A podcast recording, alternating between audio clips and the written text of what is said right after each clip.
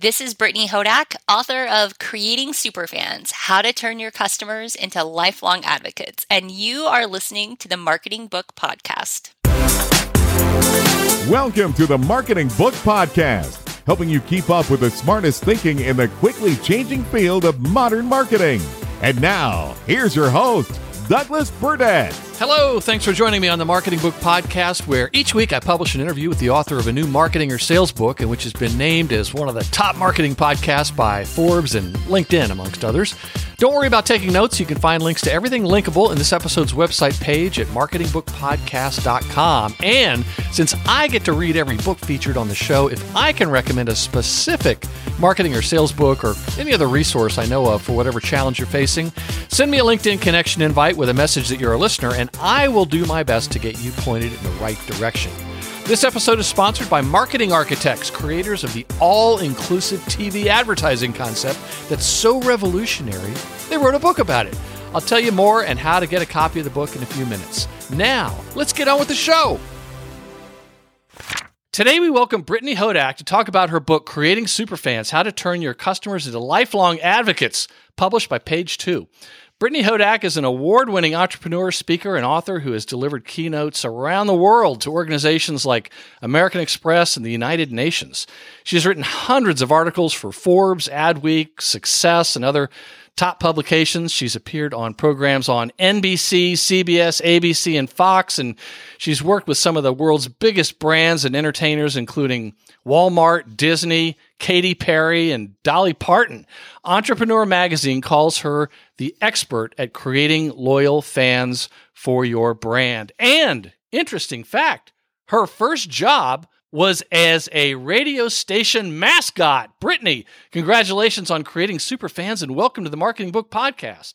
Thanks so much, Douglas. I'm so excited to be here. So, I should thank Matt Lyles, our mutual acquaintance. He's the host of the Simple Brand podcast. He brought me to your attention, and uh, I was excited to see that so many people endorsed your book who I've been honored to interview on the Marketing Book podcast, including Jay Baer and Dorie Clark and Joey Coleman, John Hall, Shama Hyder, Phil Jones. And, and then I also saw that you mentioned John Ruhlin, author of Giftology. And then the forward is by Shep Hyken. So I, am just overdosing on excitement.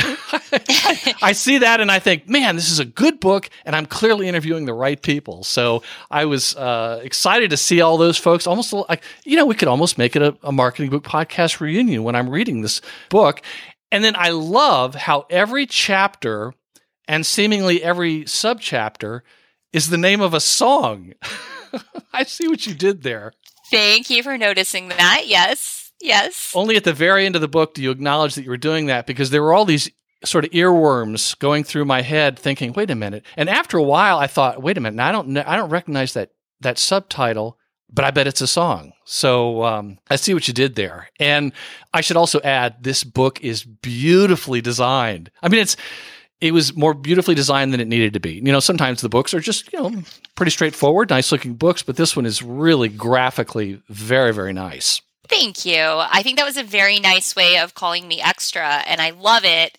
Um, I like making things more fun than they need to be. I've there been we go. that before.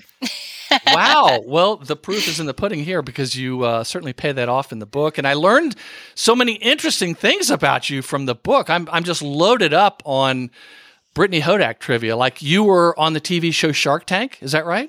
I was guilty, yes. Yes, and you, like me, you're a big fan of the Killers, the band. I am. I am. Are is Sam's Town your favorite Killers album, or? Uh, I don't know. I just I just crank up the Spotify machine and start rocking out. So, I mean, I mean, I like a lot of bands, but I like uh, them, and I and, and so many musicians you mentioned in the book who, whom you've interviewed or worked with, I'm thinking, oh my goodness, I, this is so interesting. And I even noticed that you've had an association with Taylor Swift. So, you know, maybe my daughter's going to be impressed, but, you know, I, am I'm trying to find whatever I can to, to try and impress her. And let's see, also, your husband went to Michigan, so you're both big Michigan football fans. Guilty again, yes. Yeah.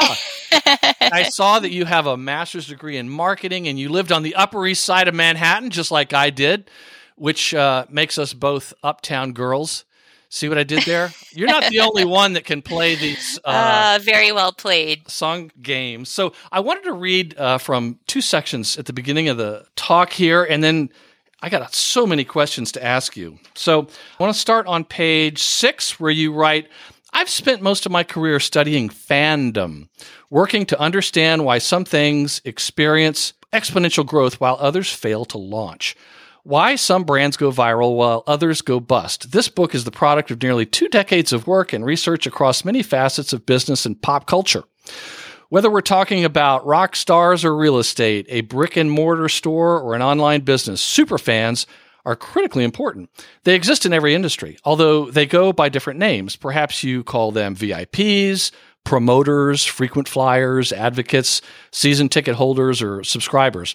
They are the customers who will consistently choose you at the exclusion of others and tell their friends and even strangers to do the same. The loyal, enthusiastic customers who will keep buying from you again and again. And then I want to jump over to page 15 where you write, this book isn't written to help the existing superstars grow their fan bases. It's a manual for the rest of us. A proven, easy to implement system that anyone, including you, can put into practice to transform from a potential commodity provider into a category leader in the eyes of your prospects and customers, and maybe even a category of one. Over the past 15 years, I've worked with brands of all sizes, from early stage startups to beloved nonprofits to corporate titans like Walmart and Disney, to help their executives, salespeople, marketing teams, product designers, and service representatives create, engage, and multiply superfans. Creating superfan customers should be a top priority for every business person and every brand today. A well executed superfan strategy is one of the most powerful ways to future proof any business against competitors and market conditions. So, before we get into all of the book here, can you explain how fandom and identity are intrinsically linked. Yes. So, for many people, the things that you identify as a fan of become part of your identity. It's how you think about yourself. You might think of yourself as a Michigan fan, as you said before. You might identify various parts of your life based on the music that you are listening to, the things that you had in common with others. And as humans, we look for those commonalities in other in other people. So you might meet someone for the first time, feel like you have nothing in common with them, and then find out that your favorite movie is their favorite movie. And now all of a sudden, you guys have this connection. There's this overlap where even though your stories have been completely separate, you now have this shared thing that bonds you together. And that's how relationships form and grow.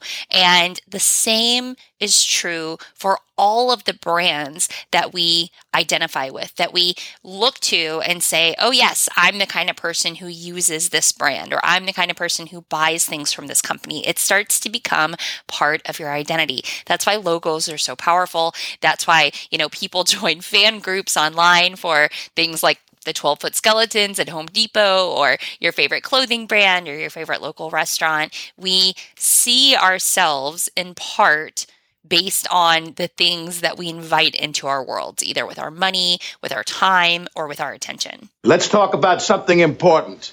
So, Brittany, one of my favorite lines is at the beginning of the book, and that's where you write, Over the years, I've found that when brands consistently put customers first, everything else falls into place. Can you dig it? Can you dig it?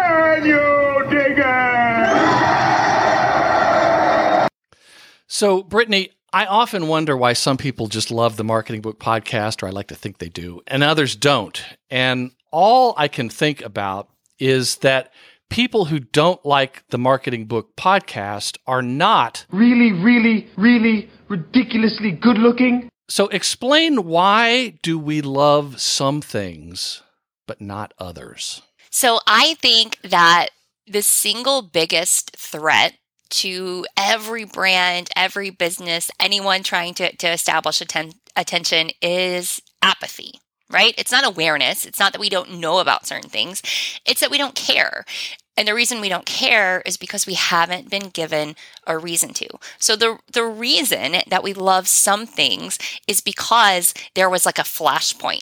There was a moment where it became hyper relevant to us, either because of our interests or because of a certain need that we had at the time, some sort of transformation that we were looking for, something we had perhaps been struggling with. There was some point where we said, that's it.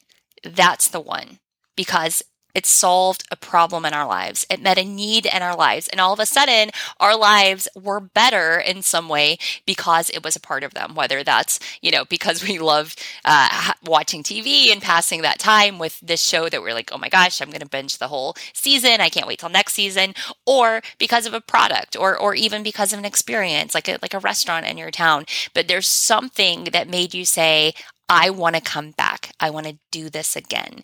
And so for brands looking to create that connection point, I really truly think that the number one thing that you've got to worry about is how to overcome apathy. Mm-hmm. How do you get not just the attention of someone who you know, already has a lot going on, is already super busy, has a million messages coming their way every single day. How do you make them care? How do you succinctly show them the value proposition of whatever your thing is in a way that immediately becomes hyper relevant to their lives? And we're going to get to apathy in just a minute, but I want to get one definition out of the way because, um, as you know, I have a foam number one finger. You know the the thing you have at a sports uh, stadium I do. I saw you share a picture of it online. That's right. Uh, but I want to go back here because I think people may be thinking that it's really only people like that. You write when you see super fan in this book, I don't want you to think of people packing a stadium on game day or donning cosplay at Comic Con. Yes, those are super fans, but not the kind we're going to focus on creating here. So, for the rest of us, explain what you're talking about when you, Brittany Hodak, says super fan. Well, when I, Brittany Hodak, say super fans, I define that as a customer or stakeholder who is so delighted by their experience with the brand, product, or service that they become an enthusiastic advocate. So these are customers or partners who have such a great experience that they're going to come back, meaning they're going to continue to choose you at the exclusion of others. And they're going to tell their friends. They're going to become an advocate for you because you have made their life better in some way. And people are generally helpful and want to pass along that great information when you you know have discovered something that has improved your life in some way you're very likely to pass that information along to people in your network Yes, I'm going to repeat it because it's so good. A super fan is a customer or stakeholder who is so delighted by their experience with a brand, product, or service that they become an enthusiastic advocate. Let's talk about the ladder to super fandom or as as I like to think of it as the stairway to heaven. See what I did there? Ah, I, I, I really missed out on that. I, I think I should have 100% had that in the book. No, I think yours actually works better. But of course, by then you had me primed to look for any uh, other thing.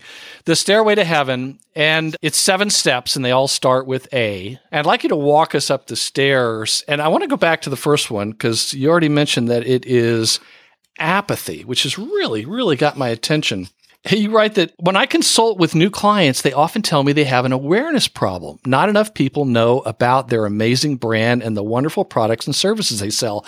And yet you often determine that it's it's not an awareness problem, it's an apathy problem. Explain. So, lots of times when people say, oh, not enough people know about XYZ, whatever, plenty of people know, they just don't care. And the reason they don't care is because they haven't been given a re- they haven't been given a, a thorough enough reason to, a compelling enough reason to. So, you know, we're living in a world where it is easier than ever to to get the attention of anyone you want. You can target anybody that you want down to, you know, the smallest details and not just online, but also offline, right? Like there are, there are lots of people uh, making lots of money uh, by, by sharing data in a way that lets you get your message in front of exactly the right people. But the other edge of that double edged sword is that there are so many messages being hyper targeted to all of us that you've got to be that much more compelling to break through. And so, when I write about the ladder to super fandom in the book, the analogy that I use, which again is probably not as good as a stairway to heaven, well, you, you probably would have to get Led Zeppelin's permission, and they're very strict. Uh, so my um, Allison, who was the um, proofreader for the book was very specific. Um, there were several instances she had me change stuff just slightly because she was like, if you don't match the punctuation and capitalization just right, then it's no longer a song title, it's a lyric. And you're allowed to use song titles, but you're not allowed to use lyrics. So there were like 30 instances in the book where she was like, you have to add a comma here. You have to take this comma away. You have an exclamation point, but it has to be a period. So, Wow. yes, we are very careful um, because you can't keep somebody from using a title because they're not copyrightable, however, lyrics are. So, Wow. Shout out to all you lawyers who are listening. Yes, and all of you proofreaders too, like Allison, who was absolutely amazing. But the the analogy that I use in the book is like those carnival ladders. Uh, sometimes they're called Jacob's ladders, where you know you you've seen them. They're like wobbly ladders. They're connected at a single point on the bottom and the top, and then there's all these rungs that you have to try to climb um, without falling off, while strangers point at you and laugh walking down the midway. So what I talk about is the fact that so many people think that awareness is the first rung, like Mhm. that's where they start from. But in reality, the first rung is apathy. You've got to overcome the fact that, you know, people may not care about your thing unless you can make it relevant to their lives. But then apathy isn't just the first rung, it's also the sway of the ladder. It's also the cushion below. It's the entire boardwalk around you. Like at any point, if you're not keeping people engaged, if you're not giving them a reason to continue to care, to continue to engage with your brand, there is a very real possibility that they will quit.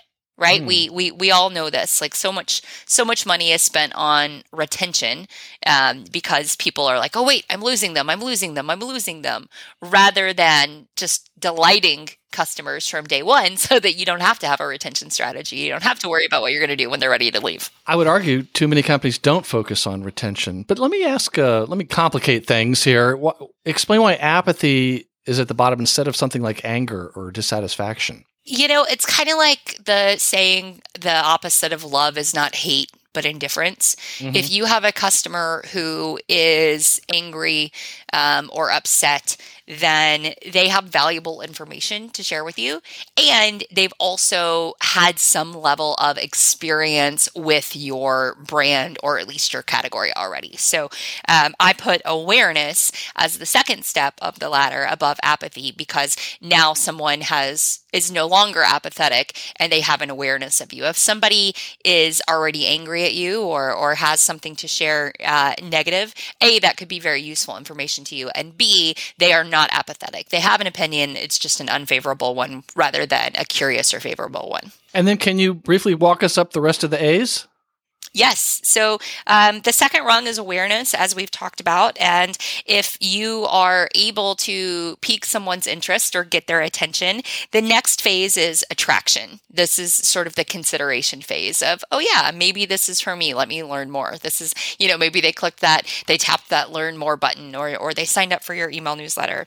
I define. Which is a big step, it seems to me. Oh, it's absolutely a big step. And it's one that if you skip over, people are going to fall off the ladder, right? Like if you try to go from awareness to action, you're like those weirdos who are like trying to get you to marry them on the first date, right? Yes. You've skipped over all of that important stuff. So, um, attraction is a is a very big phase and a very important phase. Again, because just like that rope ladder, if you're not careful to balance things exactly right on every step, you're not going to progress to the next rung. You're going to fall off back into that, you know, apathy pillow underneath the ladder.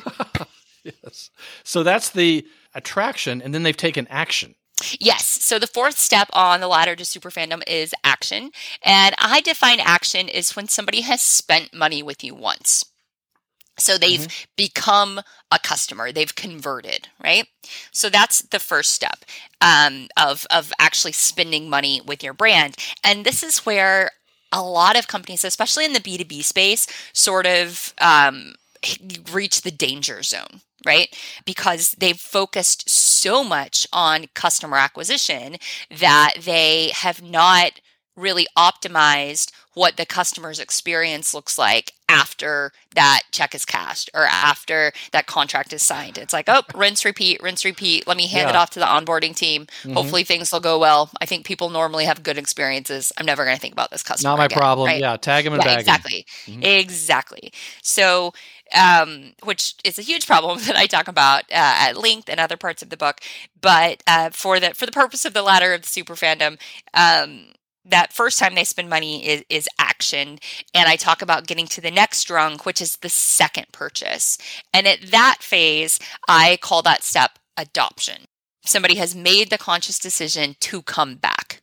They're spending money with you again Huge. huge yeah and it and also really critical because this is the this is the point where you need to make sure that their second rodeo is at least as enjoyable as the first because otherwise you're just going to confuse people they're going to be like oh it was great once but then the second time it was just okay so putting yourself in in your customer seat um, if you go to a restaurant and the first time you go it's amazing and the second time you go it's just okay are you going to roll the dice and go a third time to find out which one of those experiences was the exception?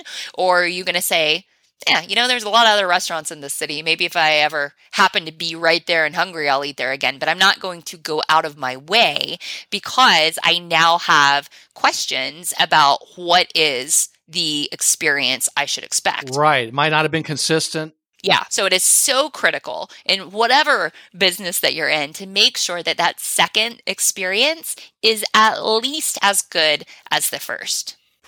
TV advertising is a powerful channel for business growth, and it's a counterintuitive solution for businesses frustrated by the rising costs of digital marketing. But the traditional process for launching TV campaigns is expensive, time consuming, and complex.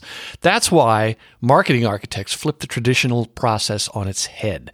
With all inclusive TV advertising, they invest their own money to produce, analyze, and optimize your TV campaign. All you pay for is media, setting you up for rapid growth at a significant cost advantage.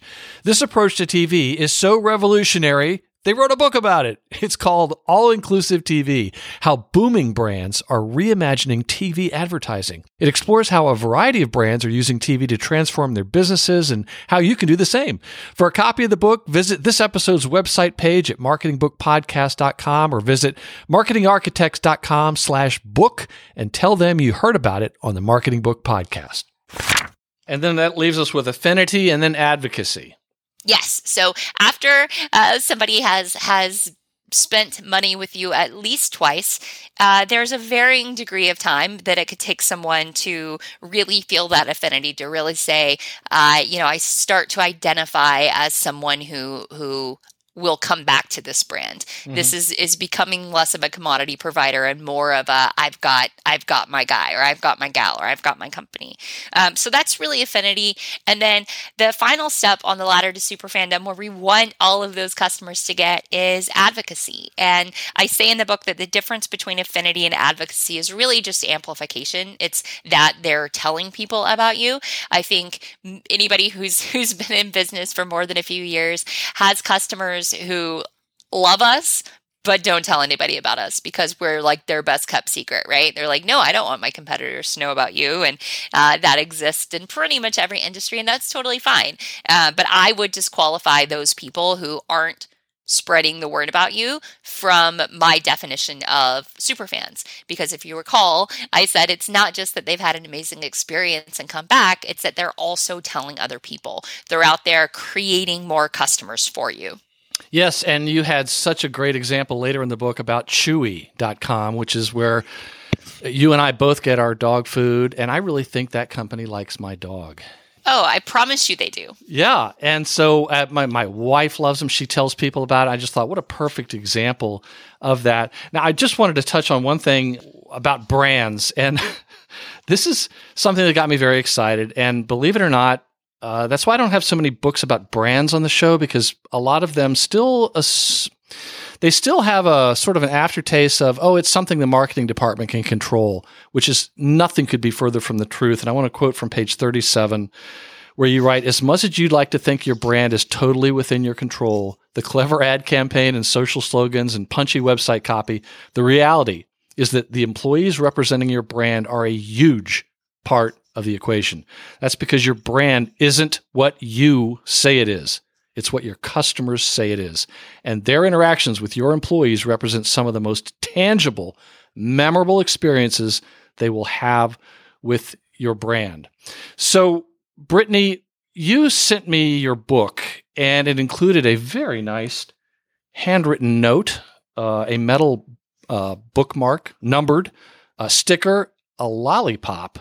I mean, come on. And you sent me this handwritten note, which I really appreciate. And you talk about how rare handwritten notes are. And just so you know, you're going to be getting one from me. And it's not going to be written by a machine, it's written by the guy you're talking to right now. But on the back of this handwritten note, you have super fans are created at the intersection of your story and every customer's story. And then I noticed that that was kind of a running theme through, throughout your book. In fact, you even warned your readers that that was coming. So I want to talk about models. I'm a model, you know what I mean. And I do my little turn on the catwalk. You have a model that is the spine of this book. And you write that it is like the Heidi Klum supermodel of customer experience frameworks. Now, I don't mean to put you on the catwalk, Brittany Hodak, but can you briefly walk us through the model and then we'll follow up with a few specifics from from each part of it. Yes, Douglas, I would be happy to walk you through the framework in the book for everyone listening. And I call it the supermodel. Thank you for, for thank you for the sound clip. That was that was a lot of fun. Um, and the supermodel is the framework that I've developed over the past several years to try to help encapsulate everything that it takes to create a remarkable customer experience. And Brittany, just so the listener knows, this only represents a couple hundred pages of the book. But oh yeah, it's like basically, yeah, basically blink and you book. miss it. But there's yeah. some very specific yeah. things I want to dig into on each one of these. But high level, high level. Yes, high level. Well, I believe that in order for a framework to be effective, it's got to be simple to remember. Like if your team can't remember it, they're never going to do it. Um, and so I use the word super as the the mnemonic device. It's it's an acronym S U P E R. So I call it the super model. Um, you, you, get it? You know, if you want to create super fans, you've got to be super, right? It's very sticky, very easy to remember. Although one reviewer, I forget which one of the big review sites, one reviewer was like, people may find it hokey, and it was like, oh, what a what an interesting choice of words to use. So I hope no one listening thinks this is hokey. Idiot. Thank you, Douglas. Yeah, I prefer sticky um, to hokey, but you know, whatever. Choose your adjective. Hey, this podcaster got it, so I'd consider it a success. Well, thank you, thank you, thank you. So, super. Super is an acronym that stands for Start with Your Story. And I don't mean lead with your story. I mean, everything's got to resonate from a point of your truth. What is your superpower? Why does your business exist? Why does each one of your employees represent that business? Why are mm-hmm. they doing this instead of something else? Right. So that's S. U is understand your customer story. So I talk a lot about the idea of active listening, of the need to put empathy before authority, and what it looks like to really understand your individual customers. P stands for personalize. As you said, I warned people that they're going to hear me say often that super fans are created at the intersection of those two stories because, you know, if you don't grasp that concept, it's going to be very hard to create those super fan customers. If you don't understand how to make your thing relevant to their life, mm-hmm. you're going to have a really hard time creating super fans. So yeah, because it's really key. easy to start just talking about yourself. I see companies do it all the time, and I think, no, wait, there's there's no overlap here on the Venn diagram, folks. Exactly. Yeah. The Venn diagram, you know, is like two circles as far away from each other as they can get, right? It's like Saturn and Jupiter. Um, I know those planets are, are next to each other, but you know what I mean? They're also very, very far apart. so that is, that is P, personalized. That's where um, those first two come together. And I say in the book, the supermodel, every pillar of the framework builds on the one before it, which is also by design. So again, you start with your story, then you get to understand your customer story. P, personalize, is where you bring all of that together so that you can reach the fourth pillar of the framework, which is E, exceed expectations. So I talk a lot in the book about expectation setting. Customer expectations have never been higher. I'm sure everybody listening to this show right now knows that from from living in the world we live in and marketing to customers right now.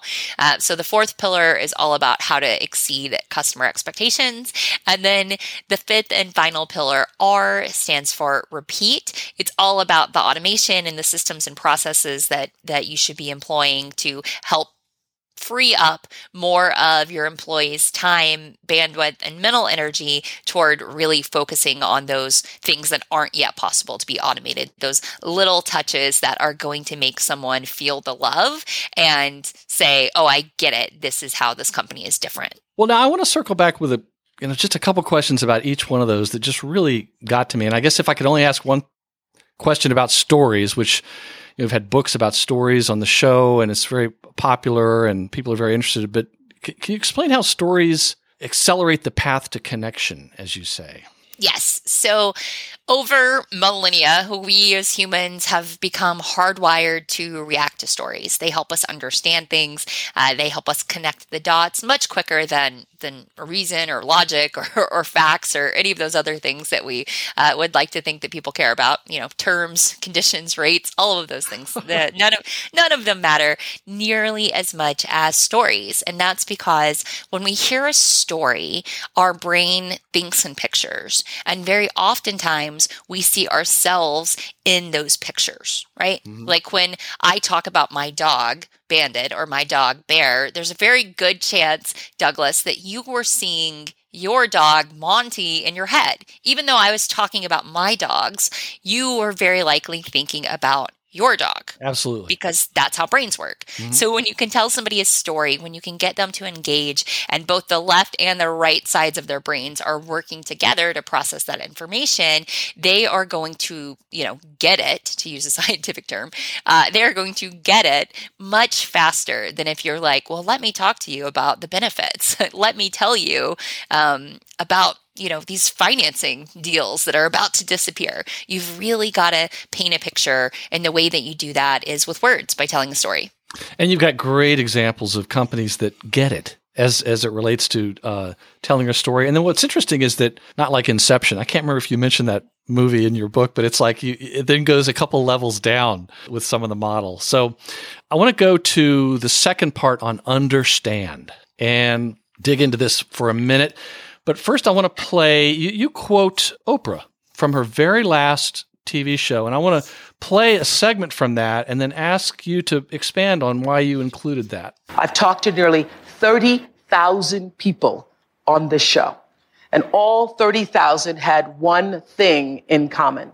They all wanted validation. And if I could reach through this television, sit on your sofa, or sit on a stool in your kitchen right now, I would tell you that every single person you ever will meet shares that common desire. They want to know, do you see me? Do you hear me? Does what I say mean anything to you? Understanding that one principle that everybody wants to be heard has allowed me to hold the microphone for you all all these years with the least amount of judgment. Now, I can't say I wasn't judge judging some days. Some days I had to judge just a little bit. But it's helped me to stand and to try to do that with an open mind and to do it with an open heart. It has worked for this platform, and I guarantee you it will work for yours. Try it with your children, with your husband, your wife, your boss, your friends. Validate them. I see you. I hear you. And what you say matters to me. Validation. So interesting. And in this section, this is what I really wanted to get into. You've got another acronym using the word story. And I thought this was really, really interesting for anybody in sales or marketing at understanding their customers. It, it'll, it almost walks you through, it almost forces you to understand them. I was wondering if you could, we could go through that. Like the S stands for struggles. Talk about what you mean there. Yes. So the S stands for struggles. And I I think that too often people, whether they're in sales, whether in their service, support, um, you know, even marketing, they approach business with a I solve one problem and I bet you have it mentality. Yeah, I just have to laugh because I get that email from SaaS vendors almost every day. 17 times a day. Yeah. Yes. Which I'm sure you probably laughed then at the story later in the book when I talked about the woman in the mall who was basically like a SaaS vendor in real life. And I was like, wow, what's normally playing out of my inbox just happened in real life in front of me. And it was jarring. Yeah, she said you walked by her kiosk and she said, You are so pretty. And you thought, Wow. And then she said, I was like, oh my gosh, she's so, what a, what a wonderful, lovely compliment. Yeah, But and that wasn't the end of the sentence. Yeah, take it to tell us the freckles story. Yeah, what she actually was in the process of saying, as I too quickly was like, "Oh my gosh, she's so nice," um, was "You're so pretty" for someone with so much sun damage on her face, and I was like, "What? Like what?" I was confused. I was honestly like, I think I stopped walking because I was just like trying to process that like emotional roller coaster of that sentence. Yeah. Um, and I, I mm. was honestly like, I was confused. I was like, wait, what does she even mean? And she kept talking about sun damage. And I said, are you talking about my freckles? Like, I was so just thrown. And she said, once you're over the age of 30, they're not freckles, they're sunspots, and they aren't cute anymore. And I was again just like, what? What is happening right now? Um, And what's going through I- my mind when I read a story like that or I experience something like that? I, I just want to say, does this actually work for you? exactly right and that's exactly this it didn't for her i mean maybe for other people but i just told her i liked my sun damage and kept walking um but i i feel that same emotional roller coaster every time or not anymore because i know it's equally as insincere when it happens in my inbox um as much as it was in that las vegas mall that day but when you start with like a very obviously fake compliment or a Mhm. very clearly you know canned statement that you use over and over again, right? Like I can't, I, I know you get all the same SaaS emails I do. You know, there's so many of them. I'll get, you know, hi, I went to your website and it's really fantastic, except for this one part that completely sucks and is terrible. But luckily for you, that's exactly what we fix. Yeah. And today's your lucky day because, you know, I'm here to tell you about the 91% off offer that we've got going on for three more days. Um, so yes, I hope the listeners are laughing because that's not what you're supposed to do. Yes, if that Yes. if that is is your email cadence, please quit your job immediately. Yes, right. uh, please right. go do something else. Go work at a bookstore. go read some books. but they're really not making any effort to understand what their overall struggles might be. And they do have struggles. And I, it seems like a lot of companies think that everything's fine.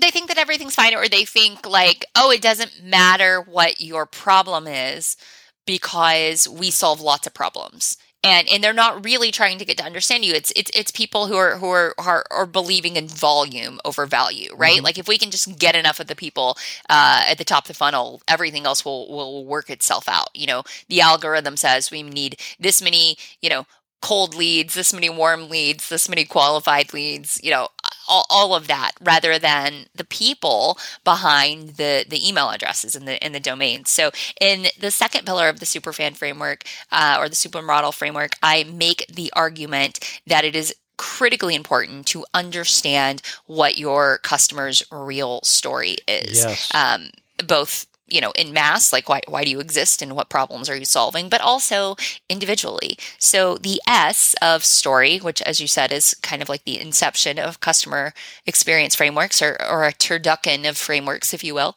Um, and it's s is all about struggles. What is your customer really struggling with? Not just that surface struggle right? But what is what is the underlying root problem? And it's often not what they'll causing those tell symptoms. I- Oh, it's very often not Yeah. what they'll tell you, right? It's very, very often. It's like when somebody would go to the doctor pre WebMD days and they would talk just about the symptoms, not about the underlying cause that was responsible for all of the seemingly disconnected but very likely interconnected symptoms that they were experiencing. So that's a struggle. The next one is transformation, which is just solid gold. And there's there's even there was a book on the show a couple years ago called Transformational Consumer by Tara Nicole Nelson, and it was all about just this one topic about how if you can understand or divine the transformation that customers are looking for, you're going to be much better off. And it's again, it's not something they can necessarily tell you, but if you can understand the transformation they're looking for, you're going to win. Can you talk about that? Yes, and I offer some scripts for this a little bit later in this same section of the book where I talk about um, really actively listening to, to to better understand what it is that your customer needs because you're right sometimes they they don't even quite understand. But that transformation is is so critical. And in the in the book I talk about um, how in old school infomercials they always followed the exact same uh, storyboard i guess for i don't know what you call it but it was like the storyboard was always the same. You would see these people struggling with something. They were all so exasperated. You know life was so hard they couldn't figure it out. And then all of a sudden it would freeze frame on somebody. Black and white usually like you know hands on their head or um, just you know just just totally distraught with an open mouth. And and then they would just look at the camera and say there's got to be a better way. Yes. And then the miracle product would come on, right? And all of a sudden it was like back to like Technicolor. Um, everything was different, right? Like life was forever changed and better. Um, and that was the transformation. And it, it's so funny how every single infomercial from back in the day followed that same formula But it works. it works because you're you're visually showcasing the transformation. Yeah. So when I talk about actively listening and understanding your customer stories, it's so that you can understand what's that transformation that they're ultimately looking for. What's going to be different for them as the result of working with you. They're Yes. giving you money for your product or service or experience. It is transactional in some form, but they're looking for a transformation, not just a transaction. And when you understand what that is and when you can help them understand what it is, then you can really be like a servant leader. You can really help them solve their problems in a way that's going to make every you know it's gonna it's gonna be just like that infomercial. It's gonna make everything else better. It's gonna change everything. It's gonna be that moment that you know everything is now before and after. Yes, and you're right. The transformation may have nothing to do with your solution on the surface, but it's got everything to do with how connections are made. So let's jump to uh, the next one was options, which I loved because you're right. The quickest way to lose a customer is by assuming they have no other options. And again, there, I got books on the brain today, but th- there was a book on the show a couple years ago called The Science of Selling by David Hoffeld, a real, real, a real deep dive into the academic research of how the human brain makes decisions. And one of the things he talks about is a series of questions people ask when you're trying to sell to them, like why change, why now, uh, why your industry solution, and in that there, there's there's six of them actually. But he talks about how so many companies misunderstand that, that they'll say, "Oh, well, we don't really have any competition," and he, he says, "No, a thousand times." no one because does what we do yeah, exactly. if somebody wants Oh, to work with us we're the only ones yeah, but the, the said truth- every uh, short-lived business leader ever exactly. Your customers have options, even if you don't think they do. And the example he gave in there was uh, he has a sales training company. But to a business, they may think, all right, I'm either going to hire the sales training company or I might just buy the guy's book, give it to everybody. In other words, as faulty as that might be, in their mind, they think they have options. And it's really important to understand that. Yeah, absolutely. And it's funny. Um, the example in the book that I give when I talk about options is uh, my husband and I were buying garage doors recently, Oh, right. and for anybody who has has tried to do that, my condolences. It is it is an absolute disaster. Uh, it, it seems in the best of cases, and and we had a, a very uh, not best of case, and the garage door salesperson was uh, you know, completely seemingly unsympathetic to our plight. Things like the fact that it was going to cost significantly more money than he had already quoted us in writing, that it was going to take, I think it was something like 24 weeks instead of the like 10 weeks that he had told us. And he was like, ah, well, I mean, anywhere else is going to tell you the same thing. So, um, I don't, I don't know what to say. And the price went from like 7500 to ultimately 12000 i mean this story was worse than airline stories yeah, it was insane. Mm-hmm. And I was like, you know what? No, like it's not. I don't have to settle for this. Like, refund my money. I want my deposit back. And he was like, well, you're not going to get new garage doors. And I was like. Well, that's fine. I guess I'll get my garage doors fixed. And so I found someone who fixed my garage doors for $300. And what I'd really wanted was like pretty nice new garage doors because our house was built in the 90s. We've lived here for like five years now, but um, our house was built in the 90s. And so the garage doors are, you know, basic, ugly, like not that great. And they don't, I mean, they are pretty old school. Like we can't even get, um, we can't even make them work on Bluetooth because they don't have whatever they need inside to do that. Um, so it's, you know, it would have been nice to have something that we could open with our phones, but I really just wanted something prettier. And so I went on Amazon and fun fact, you can get magnetic garage door decorations. So the beautiful wrought iron handles that I wanted on like the carriage house style garage doors that I was going to pay thousands and thousands of dollars for. I paid like $30 on Amazon to get like total look-alike hardware. All of our neighbors were like, Your new garage doors are gorgeous. And they weren't new garage doors at all. It was magnetic handles and hinges and then magnetic windows. And it's so funny because it looks from the street like brand new garage doors, but we spent like 300 bucks to have somebody fix it and then to put these magnets on rather than you know 12 grand for for new garage doors which you know in the moment it wasn't even about the money it was about the fact that somebody was being so flippant about the fact that they were providing absolutely horrible customer service like that was just okay with the explanation of like oh well you're going to find the same thing anywhere and so your customer always has other options always even if it's to take however much money they were going to spend um, on your thing and just buy a bunch of cake and give cake away to all their friends like there's always another option Yes. Oh my goodness. Uh, it's almost like uh, sometimes I feel like I'm taking crazy pills. And I have these terrible experiences, and then I'll read a book like this, and I'll think, "Oh gosh, I'm not the only one."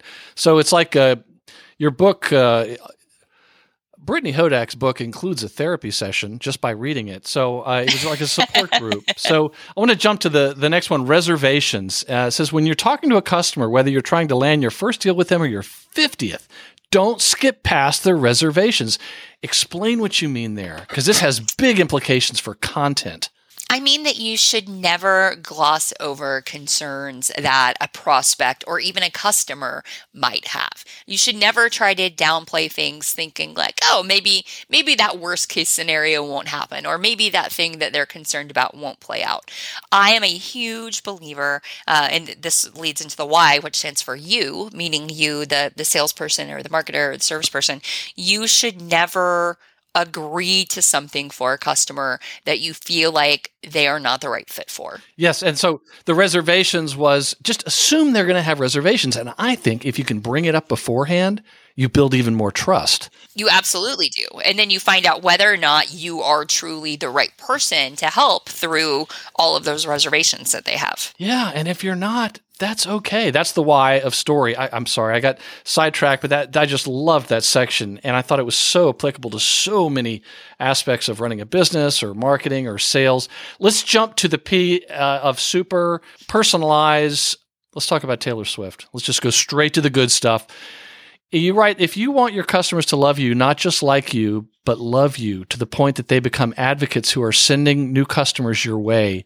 Make sure they feel the love too. So, talk about what we can learn from your acquaintance, uh, Taylor Swift, about that, because she is a brilliant, brilliant marketer. Always has been. She's a brilliant marketer. I think she's one of the smartest marketers on the planet um, across every single industry. And in the book, I share a story of the first time Taylor and I met. It was way back in 2007.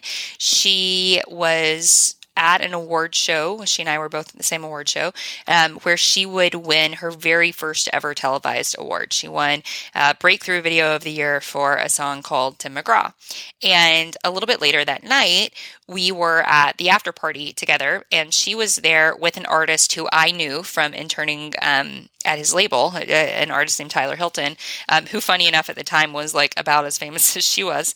Um, and he was um, he was the star of her second music video. So they were at this party together and, and had walked the red carpet and all of that. And so the three of us were talking.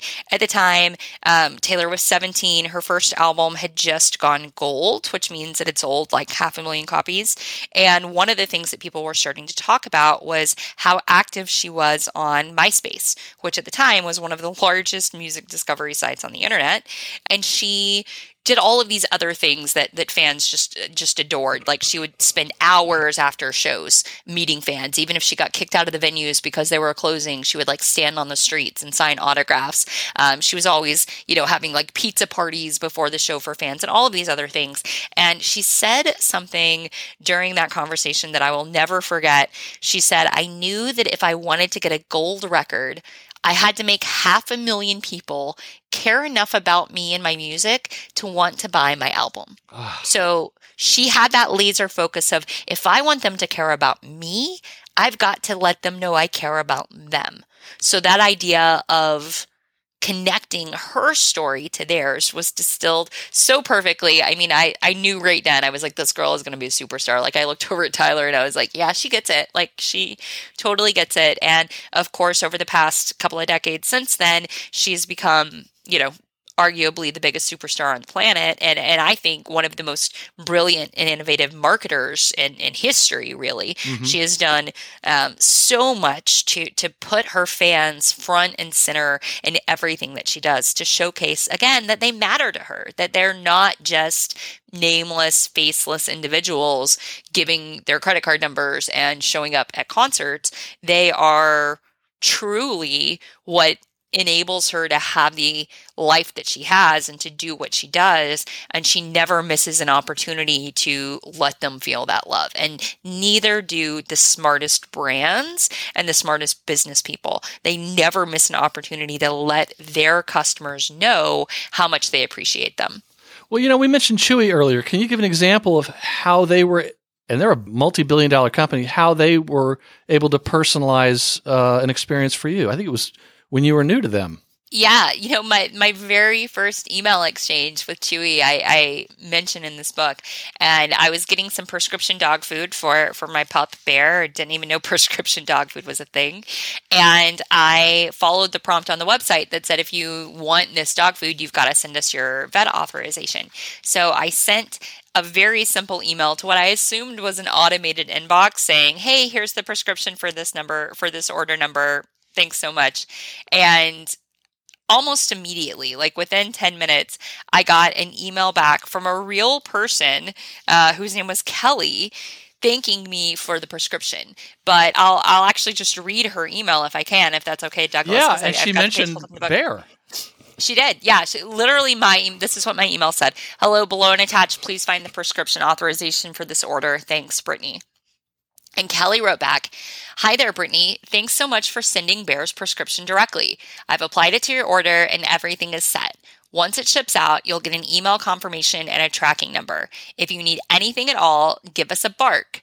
We're here 24 7 to lend a helping paw. Ciao, ciao for now, Kelly. Right? I laughed too. I was like, that's so funny. She, you know, in, I don't know, 60 words or whatever it is. But as a Chewy She- customer, I'm not surprised by that story you told. Right. And so what what I love about what I love about this email is I didn't know anything about Chewy. Like this was the very first time I had ever been on their website, the very first time I had purchased anything. In my mind, they were just another pet store, right? Like no different from Petco or Smuts, PetSmart or Pet Supermarket or, or anywhere else, right? They were just like a, a website selling dog food. But because of this one email, I began to think of them not just as a website selling dog food, but as a partner helping me get something that my dog Bear needed for his digestive issues. Um, and she does so many great things. Like you said, you, you already mentioned she used Bear's name. I didn't use Bear's name. She looked at the prescription and saw it was for Bear Hodak and wrote back to me about Bear Hodak. She told me mm-hmm. exactly what to expect next. She threw in some fun dog puns to let me know that they were a fun, playful company and really elevated what would have just been like a forgettable, ordinary nothing burger of an email into something that made me say, oh, this company's pretty cool. I think I want to order from them again. Yeah. One other quick question I want to ask before we move off of personalization is ex- this is going to upset some folks, but explain what you mean when you write that if the gift you send a customer has your logo on it, it's an ad, not a gift. Um, you know, I stand 100% by that statement and I, I feel like I almost don't even need to explain it. Like if you put your if you put your logo on it, it's an ad. I don't care how expensive it is. I don't care how nice it is. I don't care how often someone uses it. You can give someone a Tesla and if it has your logo on the hood, that is an ad.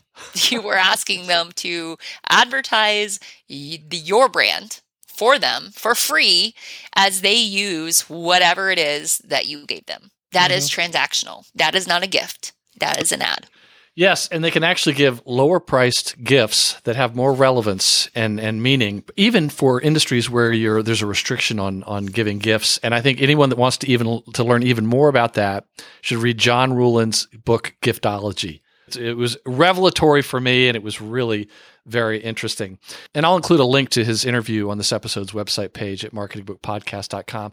Exceed expectations. So you write that regardless of the size of your business, you can follow, and let's say you're not a big multi billion dollar company like Chewy, you can follow a three step process to make exceeding expectations the norm. Can you talk about that? Yes. So the three steps are first to map the experience that you want your customers to have. Really figure it out. Really design the experience. I talk a lot about this idea of intentional experience design. Mm-hmm. And if you don't know what it is that you want your customers to feel when they work with your brand, how are you going to make sure that they feel it?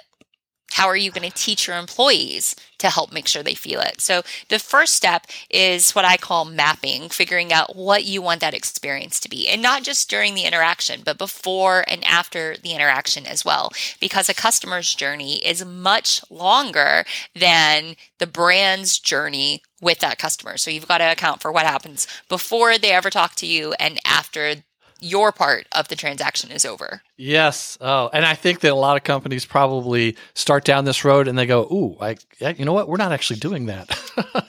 they start to real, realize the experience they are currently providing, which is they're they're on the right track though. They're they're trying to improve that. So that's mapping it out.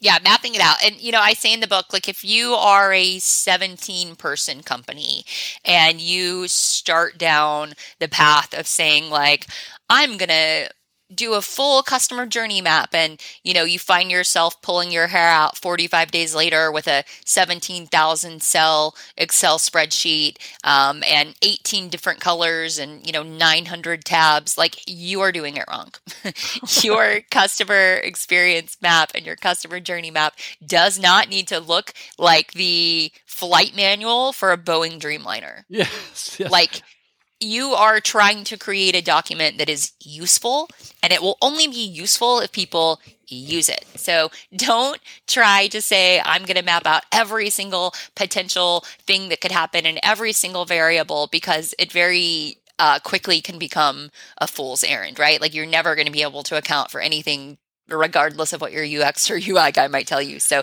don't worry about that. Worry about the, you know, 95% of people who are going to have the same handful of experiences and steps on their journey and really maximize those moments. Um, the, the, so the, you ask about the three step process. It's Yeah. uh, map, measure, and maximize. So, uh, number one, mapping out where can you potentially elevate an interaction into a memorable experience, into a moment that somebody is going to want to talk about, to experience again, to share with someone in some just way. Just like those emails you had with Chewy.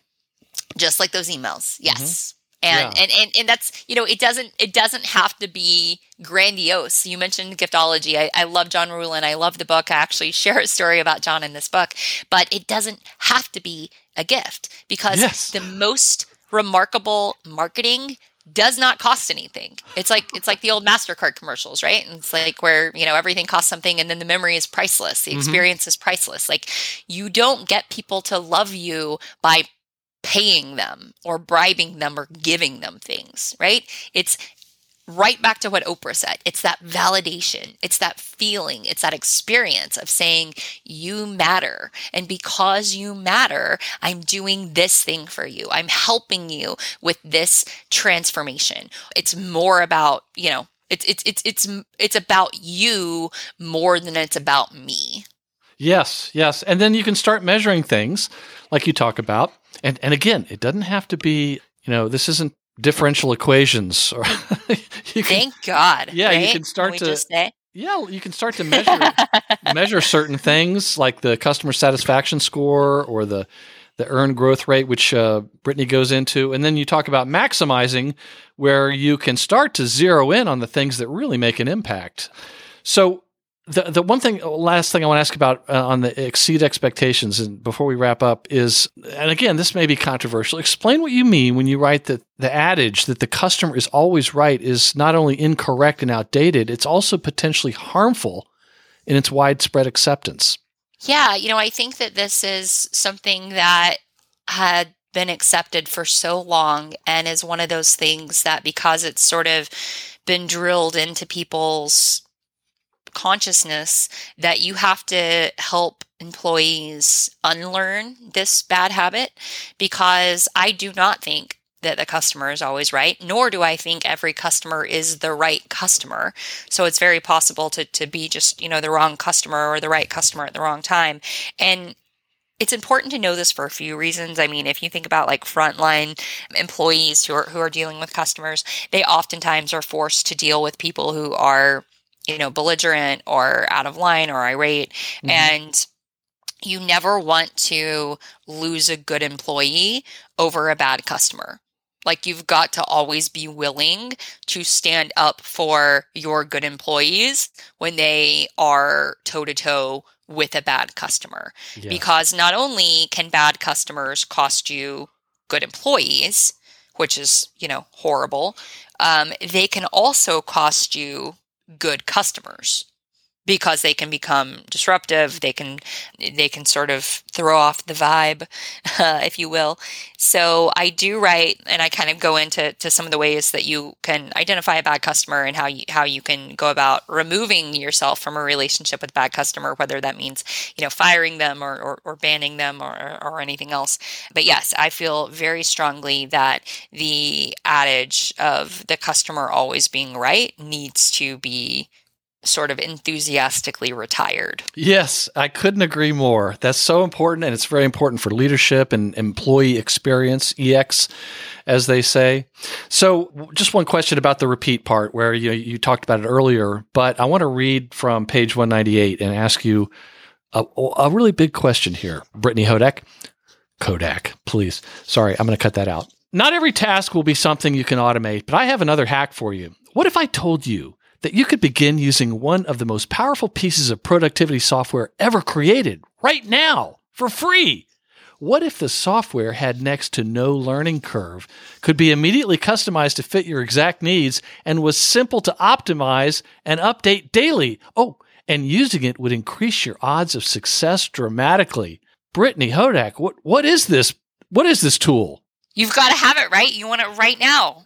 I, am interested. right now. Yeah, because it's not an app. It's not an app. It's not an app. No, it is a checklist. That's right. A simple checklist. That's it. That's all you need to crush your goals. And you even mentioned uh, the bestseller, uh, The Checklist Manifesto. But talk about do you find a lot of companies that don't use checklists? I do. Or I find a lot of companies who have very siloed checklists. They have people where it's like this department has their SLPs, another department has their own, and there's not a lot of knowledge sharing that happens across silos. And because of that, so much information is is lost. It's just completely gone. It's not utilized.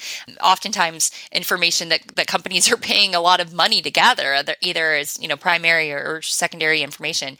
So yes, I do find lots of companies that are not using checklists almost without exception to their detriments. One last thing I want to ask you about, and, in our time, there's so much uh, we, we weren't able to get to, but I want to quote from uh, page 243 because I just, I love it when an author talks about a question they get all the time.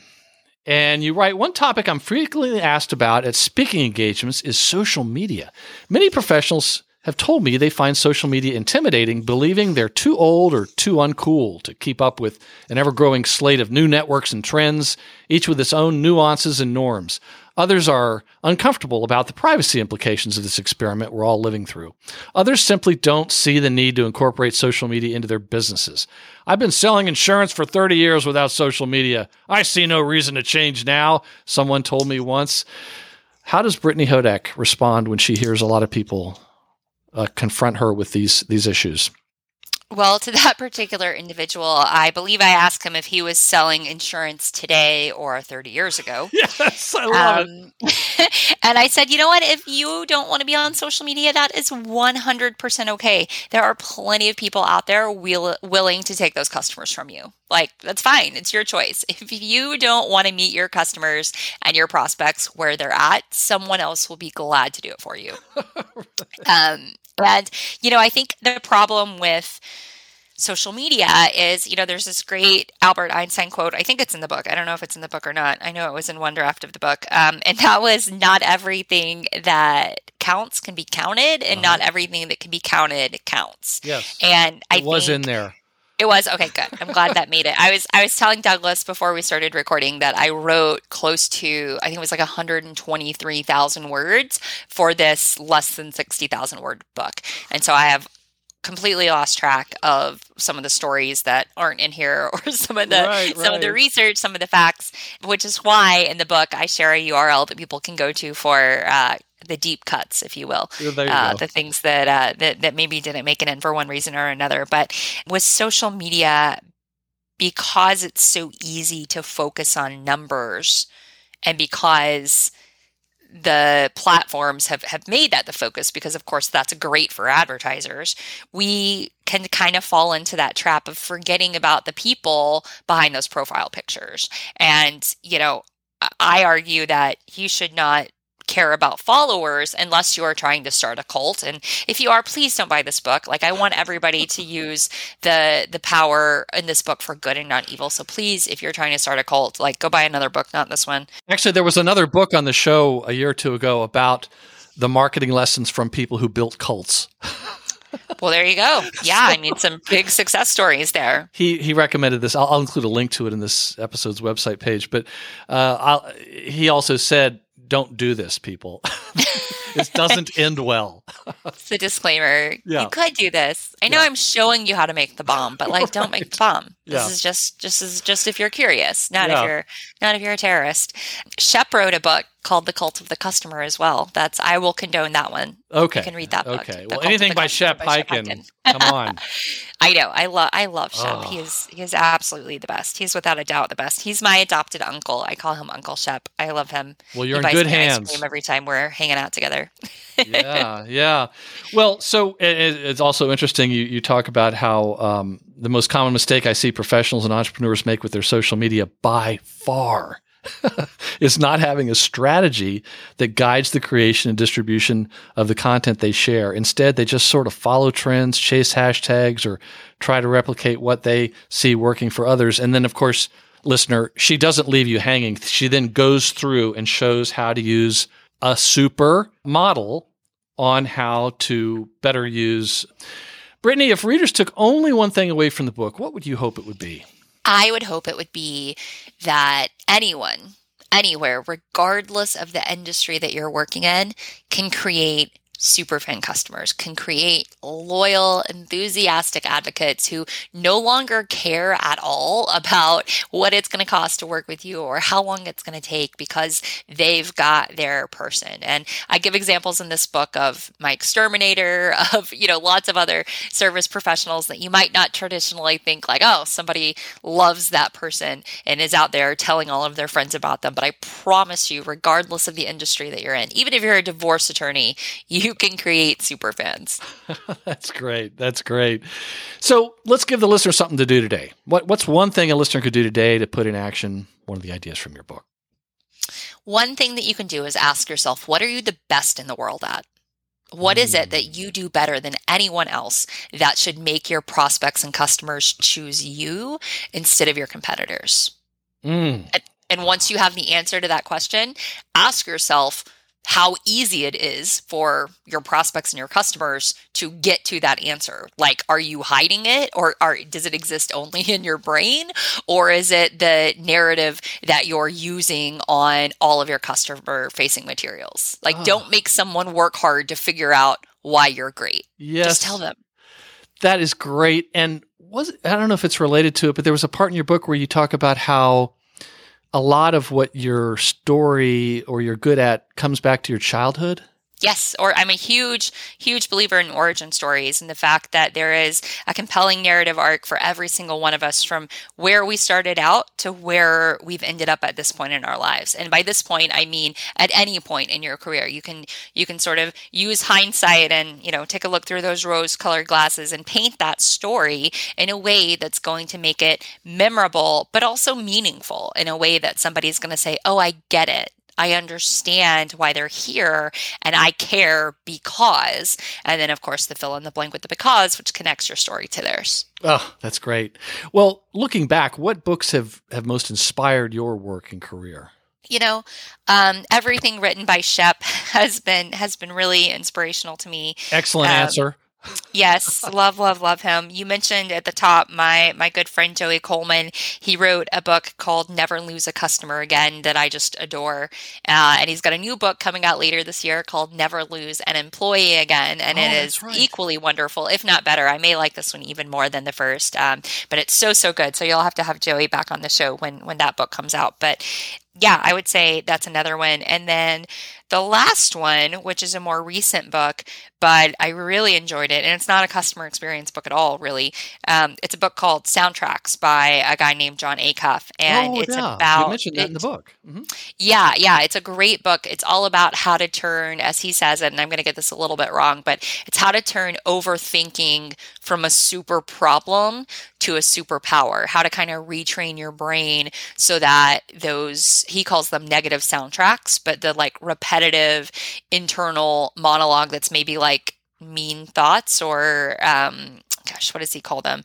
Um, basically like untrue um things that you believe because you've said them to yourself over and over and over again but they aren't the truth so it's a book about being conscious of those soundtracks and changing them um, so that you're no longer saying negative things and limiting your beliefs in your mind without realizing it but these soundtracks that you're listening to all the time mostly subconsciously um, are positive and not negative. I think people should also know that when you buy the book and there's a there's a URL and I'm not going to tell you what it is, but it's in the book and when you read through read the book first. That's the point I'm trying to make here. You need to read the book in order to appreciate all the the resources that Brittany's offering. And I actually signed up for it myself and it's it's really very good and very uh, comprehensive and uh, I, I recommend it. So at marketingbookpodcast.com, we're going to include links to everything linkable, including all the books that have been mentioned, your website, your LinkedIn profile, your Twitter account. And now a word to you, dear listener. Please reach out in some way to Brittany and congratulate her on this book. Thank her for being a guest on the Marketing Book podcast. Uh, you know, she's very responsive. Reach her on Twitter, LinkedIn, go to her website. Guests on the show have told me that they really enjoy hearing from Marketing Book podcast listeners, and not just because Marketing Book podcast listeners are so ridiculously good looking. And if you are listening on your smartphone and you subscribe to the Marketing Book podcast on your favorite podcast app like Spotify or Apple Podcasts, all these links can be found by going to this episode right now and clicking on this episode's website link. The book is Creating Superfans How to Turn Your Customers into Lifelong Advocates.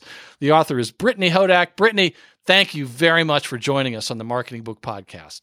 Thank you, Douglas. I am now and forevermore a super fan of you and the Marketing Book Podcast. Thank you, thank you, thank you for having me on. And that closes the book on another episode of the Marketing Book Podcast. I hope you enjoyed it and found it helpful. Special thanks to this episode's sponsor, Marketing Architects, creators of the all inclusive TV advertising concept that's so revolutionary, they wrote a book about it.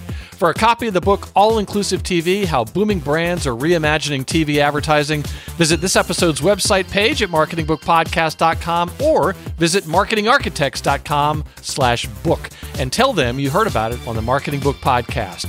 And if you are one of the legions of listeners who have left an iTunes review, please let me return your kind favor by mailing you some Marketing Book Podcast stuff. Just send me your mailing address anywhere in the world and I'll drop it in the mail.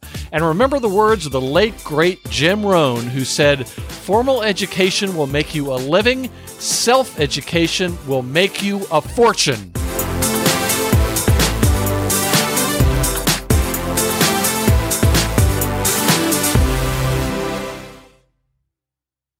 When you drive a vehicle so reliable it's backed by a 10 year, 100,000 mile limited warranty, you stop thinking about what you can't do and start doing what you never thought possible. Visit your local Kia dealer today to see what you're capable of in a vehicle that inspires confidence around every corner. Kia, movement that inspires. Call 800 333 4KIA for details. Always drive safely. Limited inventory available. Warranties include 10 year 100,000 mile powertrain and 5 year 60,000 mile basic. Warranties are limited. See retailer for details.